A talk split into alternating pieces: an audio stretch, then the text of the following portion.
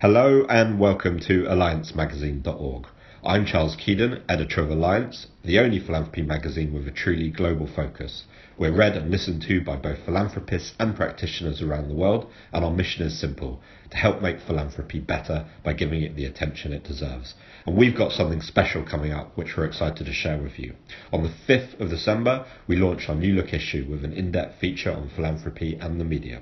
Over the last few months, I've been working with the Bill and Melinda Gates Foundation's Miguel Castro, our guest editor, on the big questions facing philanthropy and the media.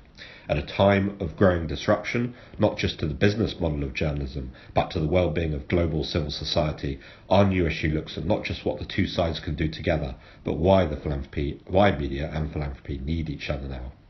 We showcase the Foundation programs backing investigative journalism, training journalists, combating disinformation, fake news.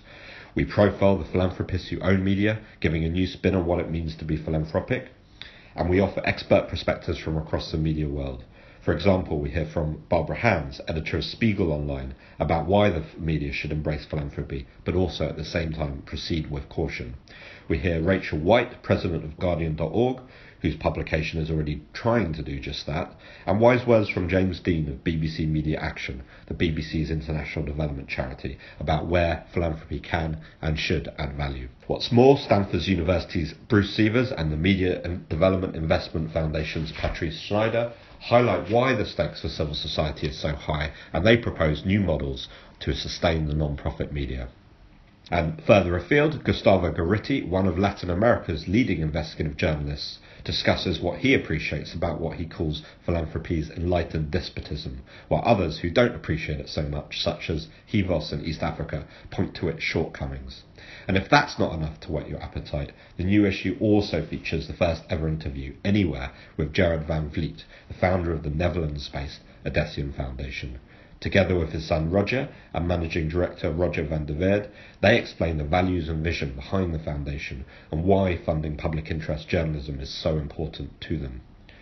All those of you who pick up a copy of Alliance will also see something different too.